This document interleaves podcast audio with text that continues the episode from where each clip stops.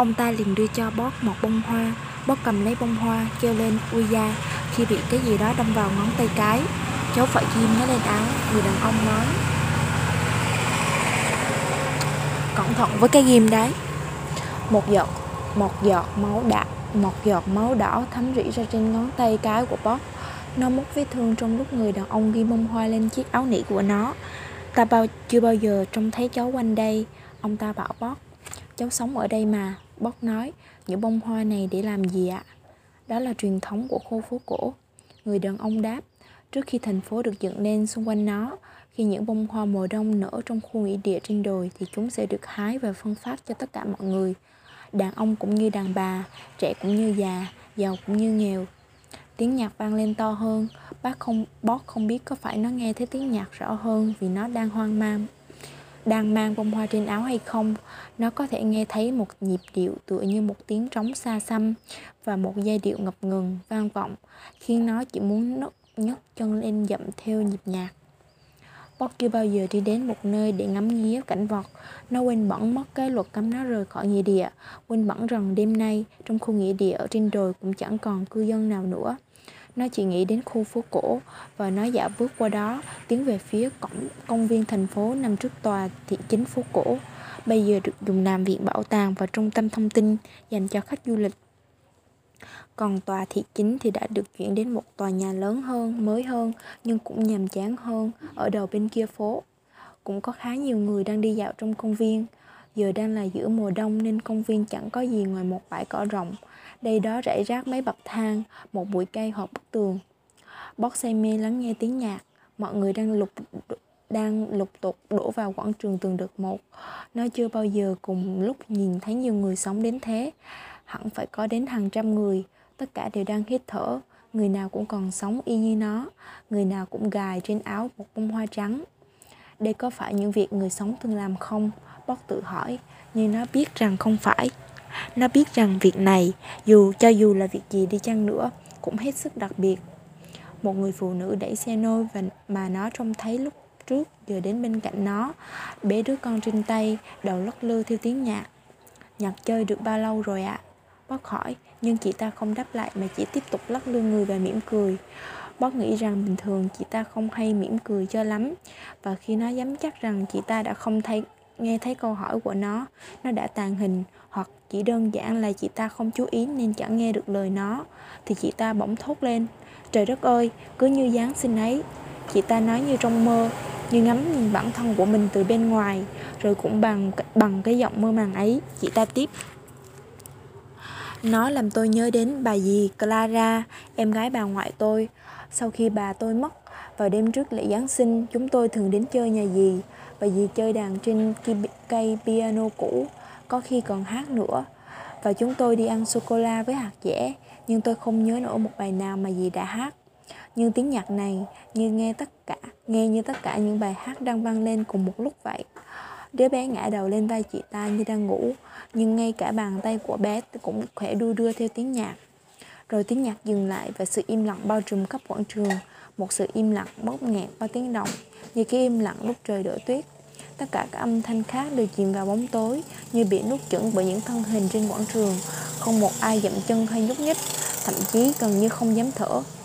Đâu đó gần bên có tiếng đồng hồ đổ chuông, 12 tiếng chuông báo hiệu nửa đêm và rồi họ xuất hiện. Họ đi xuống từ trên đồi thành một đoàn diễu hành chậm rãi. Tất cả đều bước nghiêm trang, mỗi hàng có 5 người, trên kiến con đường. Bobby họ hay ít ra cũng là phần lớn bọn họ. Ở hàng đầu tiên, nó nhận ra má Slaughter. nam tước Josiah Washington, ông ba tước già đã bị thương trong cuộc thập tử chinh hồi rồi qua đời ngay trên ngay khi quay về nhà cùng với bác sĩ Jefferson. Tất cả bọn họ đều trông vô cùng nghiêm nghị và trang trọng. Trong đám người đứng trên quảng trường có những tiếng kêu hoảng hốt.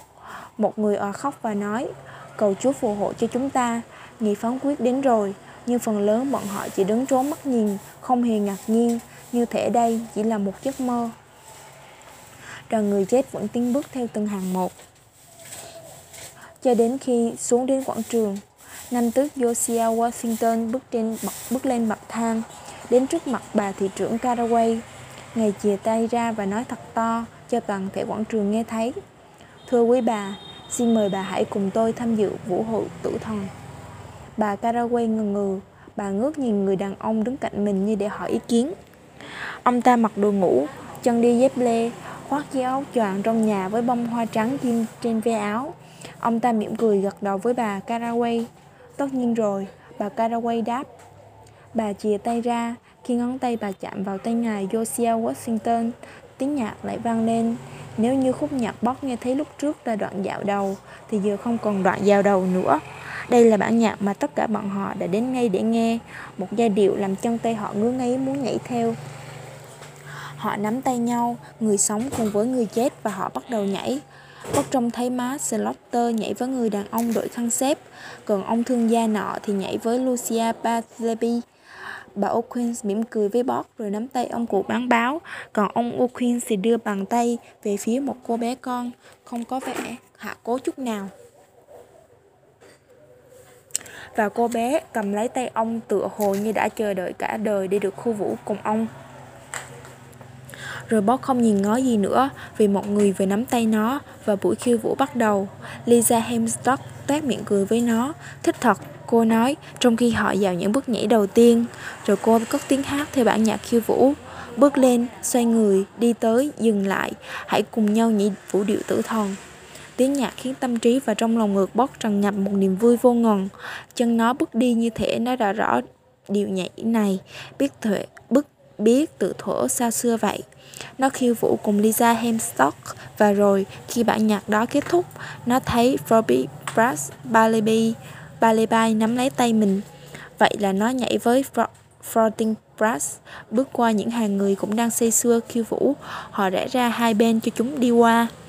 Bóc trông thấy Abanazer Boger khiêu vũ cùng cô Burroughs, cô giáo cũ của nó. Nó trông thấy người sống khiêu vũ cùng với người chết. Những điệu nhảy của hai người một dần dần chuyển thành những hàng người dài đi cùng nhau cùng đều bước cứ sau vài bước lại đá chân lên một cái. La la la um la la la um. Một điệu nhảy hàng một tập thể một điệu nhảy cổ xưa hàng ngàn năm trước.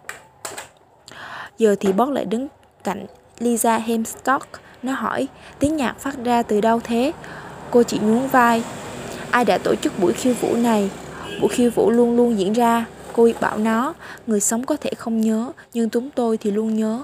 Rồi cô tự ngắt lời, đầy phấn khích. Nhìn kìa, trước kia bóc chưa bao giờ được trông thấy một con ngựa bằng xương bằng thịt mà mới chỉ thấy qua trên ảnh. Nhưng con bạch mã đang gõ móng lột cột trên tiến về phía họ trông không giống những trông không giống những con ngựa trong trí tưởng tượng của nó chút nào. Con ngựa này to lớn hơn nhiều, với bộ mặt dài, nghiêm trang. Trên cái lưng tròn của con ngựa là một người phụ nữ mặc chiếc váy dài màu xám trải dài lấp lánh dưới ánh trăng tháng 12, tựa như mạng nhện long lanh trong sương sớm. Ba tiếng vào quảng trường, rồi con ngựa dừng lại và người phụ nữ mặc váy xám xuống khỏi lưng ngựa, đứng trên mặt đất, nhìn thẳng vào tất cả bọn họ, cả người sống lẫn người chết. Bà khẽ nhún đầu vào gối chào và bọn họ đồng loạt cúi đầu hoặc cúi nhún gối đáp lại. Rồi buổi lễ phu khiêu vũ lại tiếp tục. Giờ phu nhân xám trên lưng bạch mã dẫn chúng ta vào hội vũ, vũ hội tử thần. Lisa cất tiếng hát trước khi vòng xoáy của buổi khiêu vũ kéo cô đi, rời xa khỏi bót. Bọn họ vô cùng dậm, bọn họ cùng dậm chân theo nhịp nhạc, bước tới xoay người đá chân. Và bà phu nhân cũng nhảy cùng họ, cùng bước tới, xoay người và đá chân một cách vô cùng hào hứng. Thậm chí cả con ngựa trắng cũng lắc lư đầu và dậm chân theo tiếng nhạc điều nhảy trở nên sôi nổi hơn, kéo theo những người tham gia khiêu vũ. Bót đã hết cả hơi, nhưng nó không hề nghĩ đến chuyện dừng lại. Đây là vũ hội tử thần, buổi hội khiêu vũ người sống và người chết, buổi hội khiêu vũ với thần chết. Bó mỉm cười, tất cả bọn họ đều mỉm cười. Chốc chốc, những giữa những cú xoay người và dậm chân ngang qua công viên, nó lại trông thấy bà phu nhân trong chiếc áo dài màu xám. Tất cả mọi người đều đang khiêu vũ, Bót thầm nghĩ, tất cả mọi người. Nhưng ngay khi vừa nghĩ như vậy thì nó chợt nhận ra mình đã nhầm. Một người đàn ông mặc toàn đồ đen đang trứng trong bóng tối bên cạnh tòa thị chính phố cổ. Người ấy không khiêu vũ, người ấy chỉ ngắm nhìn họ. Bóc băn khoăn không biết cái biểu hiện nó trông thấy trên mặt chú Silas là là sự khao khát hay đau buồn hay cái gì khác nhưng nét mặt người bảo trợ của nó không sao dò thấu nó gọi to chú Silas mong rằng có thể kéo chú vào buổi khiêu vũ để chú cũng được tận hưởng niềm vui như tất cả mọi người. Nhưng nghe, khi nghe thấy tiếng nó, chú Silas liền lùi vào bóng tối và biến khỏi tầm mắt. Điều nhảy cuối cùng đây, người nào đó kêu lên và tiếng nhạc chuyển sang chậm rãi, nghiêm trang, báo hiệu sự kết thúc. Mỗi người trong mỗi người trong buổi khiêu vũ lại chọn lấy một bạn nhảy, người sống cặp với người chết, bóc chìa tay ra và thấy tay mình chạm vào tay bà phu nhân bằng chiếc áo như mạng nhện, nhận ra mình đang nhìn vào cặp mắt xám của bà. Bà mỉm cười với nó, chào cháu, bóp, bà nói, chào bà ạ, à. nó đáp lại và nhảy cùng bà.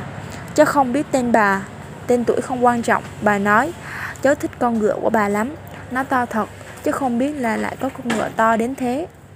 Nó đủ hiền hòa để chữa người hùng mạnh nhất trên đời và cũng đủ mạnh mẽ để chữa người nhỏ bé nhất. Cháu cưỡi nó được không ạ? À? Bót hỏi. Một ngày nào đó, bà đáp, chiếc váy mạng nhện của bà sáng lên óng ánh. Một ngày nào đó, ai cũng sẽ được cưỡi nó. Bà hứa chứ ạ? À? Ta hứa. Thế rồi buổi khiêu vũ kết thúc, bốc cúi đầu thật thấp vào người bạn nhảy của mình và chỉ khi đến lúc đó nó mới thấy mệt nhoài, như thể nó đã khiêu vũ hết giờ này sang giờ khác. Nó cảm thấy mọi cơ bắp trên người đều đang kêu ca vì đau nhức. Nó đã hết cả hơi. Một chiếc đồng hồ đâu đó lại đổ chuông và bóc đếm từng hồi chuông. 12 tiếng, nó băn khoăn không biết buổi khiêu vũ đã kéo dài suốt 12 tiếng hay 24 tiếng hay không một giây phút nào đã trôi qua kể từ khi buổi chiều buổi khiêu vũ bắt đầu. Nó vươn người đứng thẳng lên rồi nhìn quanh mình, những người chết đã biến mất cùng phu nhân xám, chỉ còn lại những người sống đang lục tục kéo về nhà kéo về nhà rời khỏi quảng trường vẻ cứng đờ ngái ngủ như những người vừa thức dậy sau giấc ngủ sâu bước đi mà không tỉnh táo thật sự. Quảng trường phủ kín những bông hoa trắng nhỏ mút, tựa như đám cưới vừa diễn ra ở đó vậy. Chiều hôm sau, Bob thức dậy trong ngôi mộ của gia đình O'Quinn với cảm giác rằng nó đang nắm giữ một bí vật bí mật vô cùng trọng đại, rằng nó vừa làm một điều gì đó rất quan trọng và nóng lòng muốn được nói về chuyện đó. Khi bà O'Quinn thức dậy, Bob liền nói, tối qua tiệc vui tuyệt mẹ. Bà O'Quinn bảo, thế à? Mọi người đều khiêu vũ, Bob nói, tất cả mọi người dưới phố cổ, Thật thế sao? Bảo Queen kiệt mũi hỏi lại. Nhảy cơ à, con biết là con không được phép đi xuống phố cơ mà. Bob biết rõ khi mẹ nói đang đang nói trong tâm trạng như thế này thì tốt hơn hết là không nên tìm cách nói chuyện với bà. Nó tiền chạy ra khỏi mộ, bước vào bóng tối đang đổ xuống. Nó đi lên đồi, đến chỗ cái tháp kỷ niệm đen sạm và tấm bia mộ của ngài Josiah Washington, nơi có một giảng đường thiên tạo và nó có thể nhìn xuống phố cổ cùng mọi ánh sáng của thành phố xung quanh nó. Josiah Washington đứng đến đứng đến đứng cạnh nó. Bob nói, Ngài đã bắt đầu buổi khiêu vũ cùng với bà thị trưởng, Ngài đã khiêu vũ với bà ấy. Josiah Washington trố mắt nhìn nó không đáp. Chính là ngày mà, Bob nói. Josiah Washington nói, người sống và người chết không giao du với nhau, chú bé ạ. À. Chúng ta không thuộc về thế giới của họ nữa, họ cũng không thuộc về thế giới của chúng ta. Nếu đã tham dự phủ hội tử thần cùng họ thì chúng ta không cũng không nói về nó và chắc chắn chúng ta sẽ không nói về nó với người sống. Nhưng cháu là một người ở đây mà. Chưa đâu, cậu bé ạ. À cậu còn cả đời và bót chợt hiểu ra rằng mình đã tham gia buổi khiêu vũ với tư cách một người sống chứ không phải một thành viên trong đoàn người từ trên đồi xuống và nó chỉ biết đáp lại cháu hiểu rồi Cháu nghĩ cháu đã hiểu rồi ạ. À. Nó lao vụt xuống đồi, một chú bé lên 10 đang vội vã, chạy nhanh đến nỗi suýt nữa phấp phải bia mộ của Dick By Boleo, sinh năm 197 sinh năm 1785 mất năm 1860.